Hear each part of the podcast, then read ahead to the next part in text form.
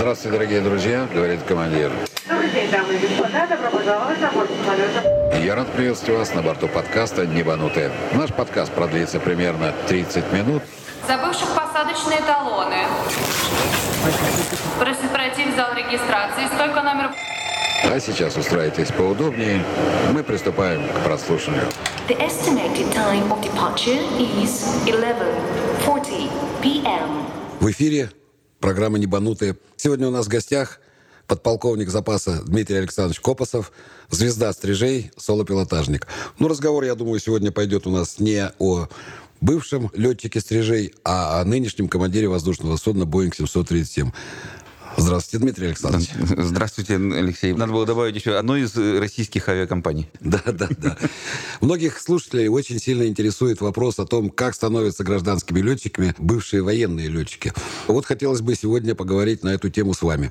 Как вы пришли в гражданскую авиацию? Рано или поздно перед военным летчиком, особенно истребителем, встает вопрос, что делать дальше. Потому что маневренная авиация предполагает определенный уровень состояния здоровья.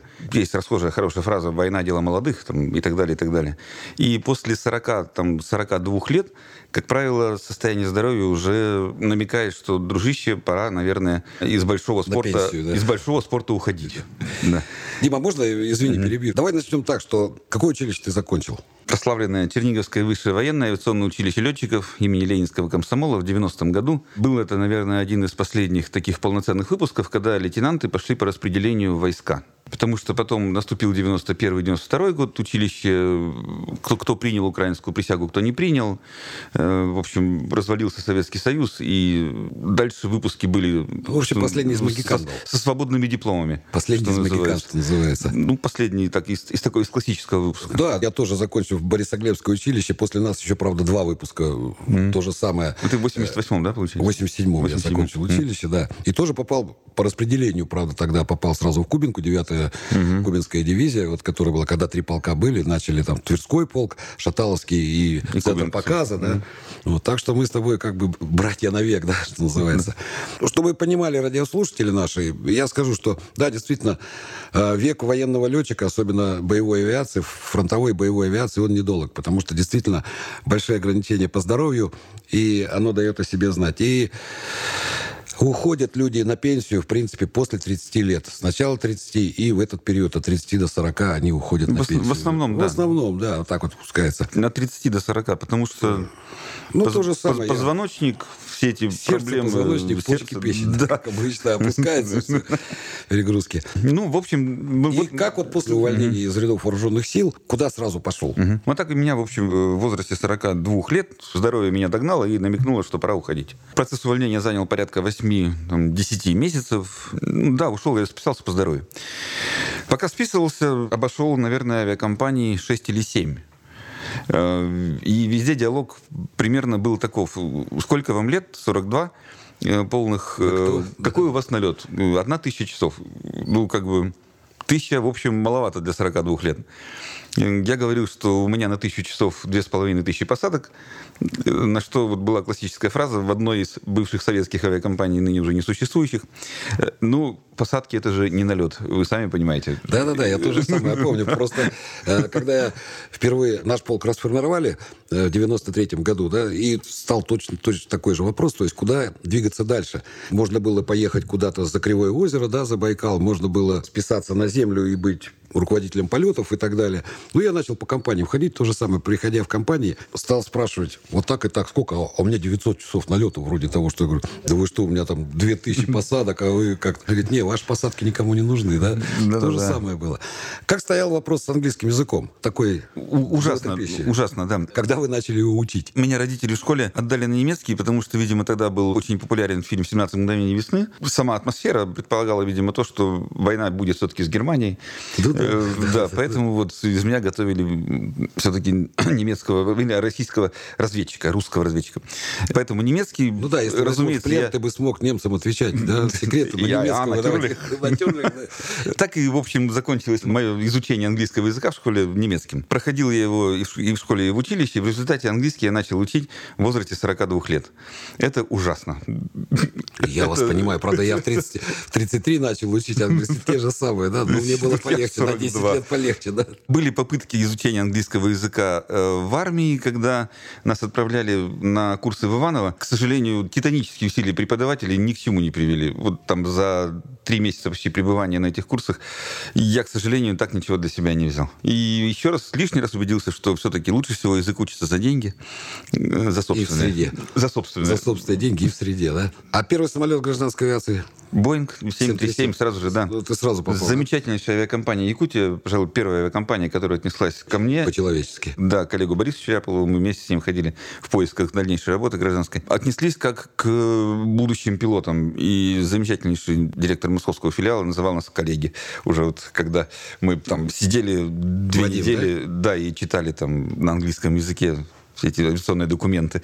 Вот он нас называл коллеги. Василий Иванович, наверняка ты его помнишь. Болмутов. Болмутов, да. Да, конечно, я знаю. Ну и дальше вот я в Якутии проработал полтора года. К сожалению, в 2013 году осенью авиакомпания э, сказала, что московский филиал расформировывается, ну и так далее, и так далее. Был трудный период. В тот момент э, «Северный ветер» создавал филиал в Оренбурге. Я пошел в «Северный ветер», полтора года в «Северном ветре». Дальше потом понятно, дальше полтора года в Икаре, по мукам, ну, а да. потом, да. Это как вся судьба гражданских летчиков в постсоветский период, когда стало разброд и шатание да, по авиакомпаниям, из одной в другую перетекали Да. в связи с тем, что здесь лучше зарплаты, здесь лучше график работы, здесь новые самолеты. Ну, да, был такой момент, это все застали. А вот такой интересный еще вопрос. Вот я немного раньше, конечно, пришел в гражданскую авиацию, и вот на моей памяти очень много военных летчиков да, стало гражданскими. На твой взгляд, Техника пилотирования, привитая в вооруженных силах, военно-воздушных силах, да, в том числе и военно-транспортной авиации, оказывает какое-то негативное слэш-позитивное влияние на пилотирование современных самолетов, которых, ну, которые мы с тобой сейчас пилотируем, то есть автоматизированных больше. Больше положительных моментов или более отрицательных? Больше отрицательных моментов.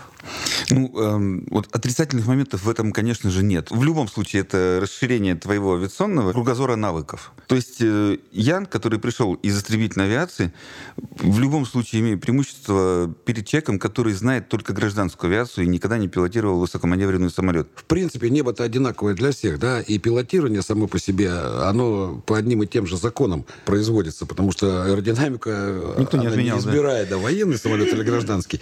Но вот в гражданской авиации присутствует определенное предвзятое мнение насчет военных летчиков, да, когда приходят, о, сапоги к нам пришли на работу, вы ничего не умеете. Именно вот этот момент, хотя в нашей компании нету, да, такого особого деления между гражданскими Да и бывшими военными. Леш, ну я тебе скажу, нигде нет. Э, Вот я прошел четыре компании, ну, разумеется, ты больше. Ну вот я четыре компании прошел, да, в Победе. И в прошлых компаниях всегда к тебе относились так, как ты себя ведешь, как ты себя показываешь, как ты приобретаешь навыки. Абсолютно не скрою. Я в Якутию пришел вообще не имея представления о гражданской авиации. Вот я в 43 своих года я поменял профессию. Я всегда говорю, что между летчиком-истребителем и гражданским пилотом разница примерно такая же, как между врачом-хирургом и врачом-психиатром. Они оба врачи.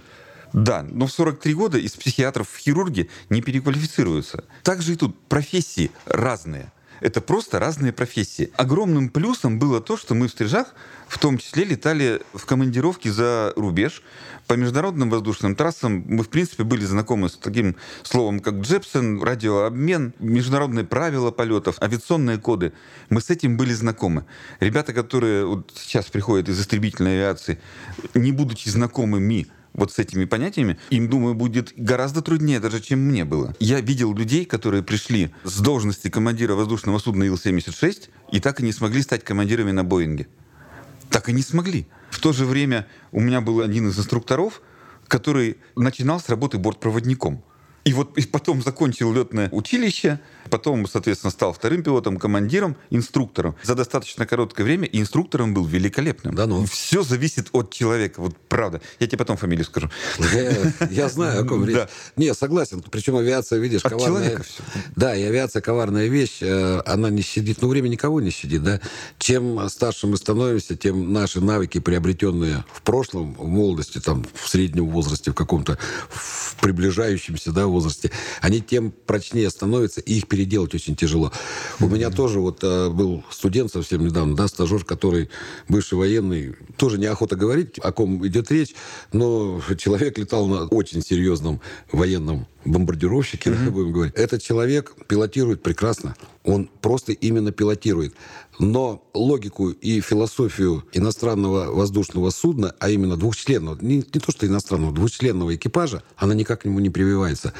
Он не может никак понять необходимость кросс-чека, CRM и все остальное прочее. Ну, действительно, это мы раньше, там, 15-20 лет назад говорили, что CRM, да, вот это человеческий фактор управления ресурсами mm-hmm. кабины экипажа, они, в принципе, вот там что-то придумали, супостаты. Но мы говорили до тех пор, пока мы летали колхозом в кабине. То есть, когда... Когда пять человек было... Пять человек в кабине было, для нас было непонятно. Когда командир и второй пилот летают вдвоем, лучше, чтобы они друг друга не знали.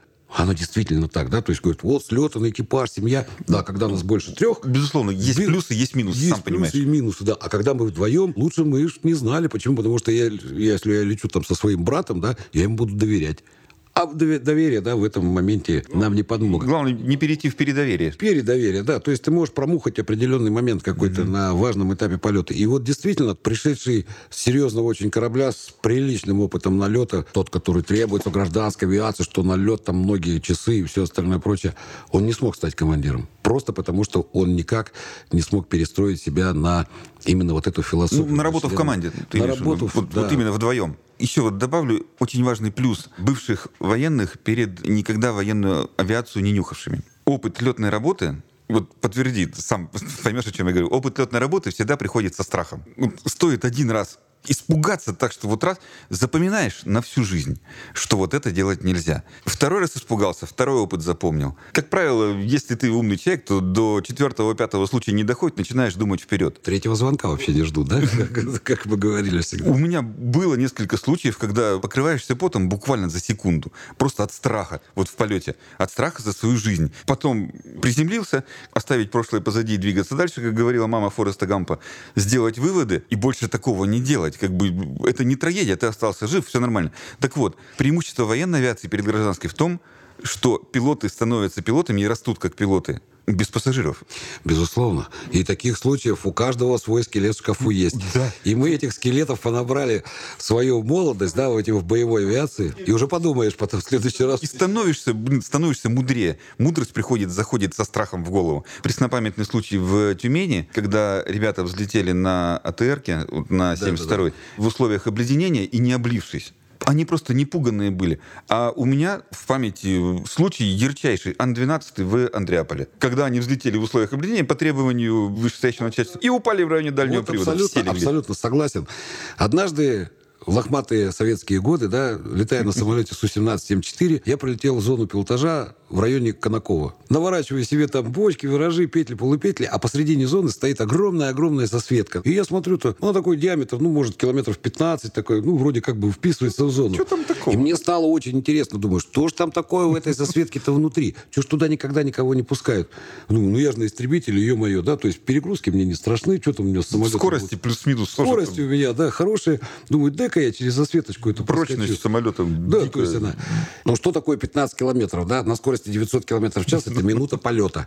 Я с дури-то на 4000 влетаю в серединку этой засветки, я думал, минута никогда не кончится. То есть самолет покрылся толстым-толстым слоем там обледенения и все остальное. Да. То есть тогда я понял, что такое засветка, гроза, почему туда не надо лазить. Вот как ты говоришь, что вспотел за секунду, только эта секунда, угу. да, которая превратилась в бесконечную минуту. Когда же я вылечу? То есть я заскочил где-то на 4 тысячах, вылетел где-то на шести с половиной, кусок льда. Причем не заметил даже этого, не заметил этого даже набора, ничего. И вот после этого, да, вот буквально позавчера я с Батуми взлетаю, и гроза. Можно было пролезть, если бы мне было 25, да, я никогда бы туда не И был бы не пуганный. И был бы не пуганный, я, может быть, там как-то, ну, там же щель есть, там какая-то там слот угу. такой. Не, я лучше вот сторонкой пойду, и все хорошо. Позволь закончить а, уже эту мысль. Да. И если военный, знаешь, э, летчик, как была тоже расхожая позиция, военный лучше тупой, но храбрый, вот реально гражданский пилот лучше пуганный. Абсолютно согласен. Да? Тот, который боится, боится лишний раз там в болтанку залезть, в обледенение, еще куда-то. И мы плавно подошли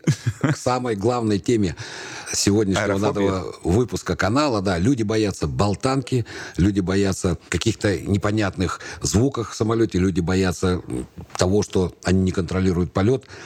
Как ты, вот как военный летчик, Можешь сказать, страшно болтанка или не страшно для самолета? Опасно или не опасно? Ну, тебя болтанка не напугаешь, я понимаю, потому что перегрузка 9, да, на форсаже, это как бы лучше, чем любая 9 болтанка. и болтанка – это разные вещи. Правда. Согласен. 9 это работа, а болтанка это аттракцион. Это вот, да, это непре- непредсказуемо. Ну, человеку вообще, давай начнем с того, что человеку вообще не свойственно летать. Находиться в воздухе в состоянии подвешенном над землей там, на расстоянии 10 километров, да еще и передвигаться со скоростью там, 900 километров в час в потоке. Поэтому любое внешнее раздражение, та же болтанка, звуки, вибрации, температура. Если разбираться, то, сам понимаешь, две основных причины возникновения турбулентности, то есть болтанки. Это грозовая деятельность, облака. Восходящий, нисходящий Их потоки. хорошо видно, да. Земля прогревается по-разному, возникают разнонаправленные потоки. Испарение воды возникает туча. Вот эту болтанку очень легко предсказать, потому что она видима. Это облако, оно выглядит как такое бурлящее, сверху ярко, снизу темно. Ни один в здравом уме пилот туда не зайдет. Есть понятие замаскированная мощно-кучевая облачность. Когда мы летим в облаках, и впереди не видно, то ли в, в этих облаках слабеньких и неопасных замаскирована такая огромная туча, то ли нет. Нам определить, соответственно, тучу помогает метеолокатор. Радар, да, Она метеорадар. светится таким красным пятном, тоже в э, состоянии разумности, ни один пилот туда не полезет. И есть еще вторая болтанка, так называемая болтанка ясного неба. Турбулентность ясного неба, да. Она наиболее неприятна, потому что менее предсказуема, чем грозовая деятельность, чем облачная деятельность. Как она возникает? Вот представим две спокойно текущих реки. На реке лодочка с отдыхающими плавает, и ходят небольшие суда, как сказал бы наш один знакомый. Не плавают, а ходят. И эти две спокойные реки со спокойным течением сливаются друг с другом. На месте слияния образуется волнение, И там водится жерех. да, когда мелкие волны, когда крупные, вот это и есть болтанка. Также происходит в воздухе. Потоки различные воздушные сливаются друг с другом, в этом месте болтанка. Чем она плоха? Тем, что она непредсказуема. На памяти этот случай с э, семерками Аэрофлота, когда пассажиры не пристегнутые попробивали головами пластиковые полки. Вот такая бывает болтанка, да. Вот почему мы с тобой сидим пристегнутые, да, всегда? Да-да-да, всегда. Всегда пристегнуты, потому что так неохота, да, головой впереться туда в потолок. Ну, мало ли, но это мы знаем, да, вот пассажиры. Почему они не слушают нас никогда? Потому что им же говорят, мы рекомендуем вам. Всегда я говорю. встали, сходили по своим делам, съели Сели, бутерброд на кухне. пристегнитесь. Пристегнитесь. Оно же вас ни к чему не обязывает. Воздушное пространство над Европой так набито самолетами, что порой приходится за достаточно тяжелым самолетом Да. пересекать спутный след, и это тоже воспринимается как болтанка. Это очень сильно, Да, я иногда говорю, что извините, я не заметил лежачего полицейского. Да, да, так, да, чтобы вот хоть чуть-чуть народ расслабить, летим, летим, и тут ды-ды-ды-ды-ды-дын. Ну с чего вдруг, да? Сразу первая мысль в самолете что-то сломалось. А вот это нет. Я всегда вот привожу пример, тоже разговаривая с людьми, которые испытывают определенное чувство страха именно от болтанки, да, я привожу пример, говорю, вот возьмите большой стеклянный шар. А, во-первых, начнем с того, что самолету в воздухе ему намного безопасней и легче, чем на земле. Потому что он предназначен для Ну, воздуха. Да. Ну, я говорю, ну вот, он как так? Вот на земле он стоит. Я говорю, ну, представь себе, стоит там какой-нибудь там Boeing 747, который 450 тонн весом. И у него вот на его эти стойки шасси, эти 200 тонн керосина давят, железо давит, и все это к земле тянет, тянет А металл. стоек всего три. Причем Да. основных-то вообще Ну, у него 4 у него, да, у него там под крыльями в пузе 2, ну, 47, неважно. Да, Boeing ты про 777, 47, да. да. И он стоит всего на этих вот куриных лапах, да, на земле, и все это тянет к земле. Я говорю, а когда он поднимается в воздух, воздух-то его держит весь. Каждый квадратный миллиметр этого тела... Нагрузка да, то есть распределяется, И да. крылья, и стабилизатор, и фюзеляж, все-все-все держит. Я говорю, да где ему легче-то? На земле или в воздухе? Самолет-то ему по барабану, ему, конечно, в воздухе проще. Я говорю, а вот теперь представь себе, берем стеклянный большой шар, и туда мышку посадили, и кинули этот стеклянный шар там в бурный какой-то весенний поток. При условии, что там нет камней, веток. Вы знаете толк в удовольствиях, Алексей Да, как же, я же люблю это, да. Я говорю, что будет с этим шаром? Он же обтекаемый, как самолет, да? То есть его будет по волнам кидать, швырять, шар будет крутиться. Ну, разрушить его Ему будет все хорошо. невозможно. А как будет мышки внутри шара? Точно так же и пассажиры, да? Сидя внутри этого шара, только алюминиевой трубы с крыльями, да, самолет-то по барабану, потому что в воздухе нету ни камней, нету... Не, ну если мы не будем в град залетать, да, там Да. газовые. То есть нету ничего такого, которое могло бы повредить. То есть он будет лететь в этом воздушном потоке, его будет кидать, кидать. Бултыхаться будет, да. Бултыхаться, а нам там будет неприятно. Поэтому пристегнитесь и получайте удовольствие, да, вот. И так мы делаем резюме, что болтанка не опасна. Для самолета безопасно. Она бывает опасна для пассажиров, которые не соблюдают рекомендации экипажа. Абсолютно с вами согласен. Продолжаем нашу тему разговора насчет болтанки, турбулентности. То есть мы выяснили, когда она бывает, да, от чего она случается. То есть это все связано с воздухом, с небом. А вот скажите, как ты, как командир воздушного судна, а, планируешь свой рейс. Допустим, ты получаешь погоду. Вот мы приходим, ну, чтобы было понятно для наших слушателей, значит, мы приходим в наш АДП, да, авиационно-диспетчерскую службу, готовимся к полету, берем расчеты полетов, приходим на метео консультацию к нашим метеорологам. Ты получаешь погоду. Мы получаем погоду на аэродроме вылета, на аэродроме назначения и по маршруту полетов. Каким образом ты планируешь, что ли, свой рейс, и как ты анализируешь, будет болтанка, не будет болтанки, и что ты делаешь, если, допустим, у тебя в твоем плане полетов показано, что от Минска и до Бреста да, будет сильная болтанка. Она обозначается там специальными Циферками. э, циферками да, специальными там символами и все. Вот взлетел, подходим к Минску, вас переводят на частоту работы с Минским аэропортом, а он вас еще предупреждает, у вас есть сегмент на борту, да? Ну, для слушателей Significant Meteorology Information, да, это такая, то есть это информация... Метеорологическое предупреждение. Метеорологическое предупреждение о том, что вас впереди ждет сильная болтанка. Ваши действия. Алексей, правильно, да, то, что ты говоришь, э, как мы анализируем погоду. Мы анализируем погоду, конечно же, сами, у нас образование это позволяет, но лучше это делает специалист метеорологической службы во Внуково, к которому мы подходим специально за метеорологической консультацией. И я понимаю, что вижу там струйное течение, то есть э, струя воздуха, которая движется, как водное течение, как гольфстрим. Вот так же струйное течение у меня очень, да. поперек моего маршрута. Э, Я это вижу на метеорологических картах. Если мне необходимо, я у метеоролога уточняю. Как правило, в этих струйных течениях присутствует болтанка, особенно при его пересечении поперек, либо если мы летим вдоль, то на границах, когда скорость потока меняется от э, минимальной до максимальной. Ну вот смотри, ты уже ожидал примерно, ты точно не знаешь, началась болтанка. Мне метеоролог говорит, парни, смотрите, у вас по, по- по дороге струйное течение, и болтанка будет максимальная вот на таком примерно эшелоне. Я смотрю по весу своего самолета, могу ли я выше этой болтанки пройти, либо ниже. Соответственно, при входе в ту же Минскую зону, только что упомянутую, я сразу интересуюсь у диспетчера, на каких эшелонах впереди летящие экипажи докладывали максимальную болтанку. И, разумеется, на этот эшелон я не пойду. И если мне позволяет масса самолета и двигатели, я поднимусь либо выше, либо, если не позволяет, опущусь ниже. Усложним задачу. Итак, э, на эшелонах вы в четную сторону летите, 360 идете. Масса самолета вам не позволяет за- забраться на 380 эшелон, 38 тысяч футов, да? Мы сейчас в футах все меряем. Да-да-да, да. Высоты. А снизу у вас вроде как бы и нет болтанки, а там грозовой фронт. Вон где-то 320-340 эшелон. Ваши действия. То есть подняться не можем, Да-да-да. и спуститься нет возможности. Ваши действия. Включаем табло «Пристегните ремни» и говорим, дамы и господа, займите, пожалуйста, свои места и пристегнитесь. Наш самолет входит в зону турбулентности. Я еще говорю, что метеорологи нам вот предсказали, что турбулентность нам не избежать, поэтому ну, придется потерпеть минут 15-20. То есть волю в Э, кулачок. Болтанка не опасна для самолета. Не опасна. Опасна она для непристегнутого пассажира. Вот это вот самое главное. Разумеется, если я имею возможность поменять эшелон, снизиться или подняться на более спокойный, конечно же, я всегда это делаю. Ну, это понятно. Хорошо. Пассажиры пристегнуты. э, Проводники нам дали сигнал о том, что они пристегнулись. То есть у нас прошло два звонка, да? Два зеленых звонка, одна длинная ракета, да, пролетела. Что мы делаем в этот момент в кабине? Вот нас болтает, у нас гуляет скорость, да? Что делают летчики? Мы также сидим, пьем кофе или... И Мы берем стаканчики с чаем в руку, чтобы не расплескался. Вот это раз. Ну, конечно, это шутка, но, конечно, мы чуть снижаем скорость, чтобы болтанка меньше ощущалась, чтобы она была, скажем так, ну, чуть помягче. Помягче, да. Помягче, да. Да, есть такая старая поговорка, да, больше скорость, меньше ям, да? Да, А но это только для Земли. да. Да, это для Земли, да. У нас, наоборот, меньше скорость, меньше Меньше скорость, да, меньше слегка вот болтает.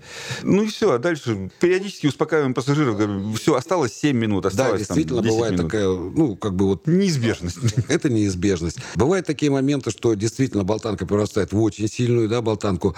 И причем она, опять же, опасна не разрушением там, воздушного судна, катастрофой какой-то. Она опасна тем именно, что мы не можем выдерживать заданные режимы полета, заданные скорости, высоту, то есть может бросать самолет. И тогда мы начинаем обходить да, вот эти зоны турбулентности, уклоняться от маршрута вправо, влево. Если это струя, которую мы все равно должны пересечь, ну некуда додеваться. Да, если это поперек, а если она вдоль, мы уклоняемся. Мы сейчас про воздушное течение, да? Воздушное Да. течение. Вот уклонились мы с вами от маршрута там на 200-300 километров. Даже, даже километров. Даже километров. У нас всегда есть запас топлива, который позволяет нам это делать. И прилетели мы с вами в какой-нибудь аэропорт Бергама на 30 минут позже. А у нас через 10 минут вылет. Ну что ж, Дмитрий, спасибо огромное тебе за сегодняшнюю встречу. Но это не последняя встреча с тобой. Я думаю, в следующем нашем подкасте мы более подробно узнаем, что же с тобой все-таки случилось в Бергамо, когда тебе ограничили mm-hmm. слот. Давай поговорим потом на тему о том, за что же у пилота могут, в принципе, отобрать пилотское свидетельство, то есть лицензию на управление. Ну и затронем, наверное, какие-то еще более интересные темы. Может быть, даже коснемся твоей прошлой военной жизни.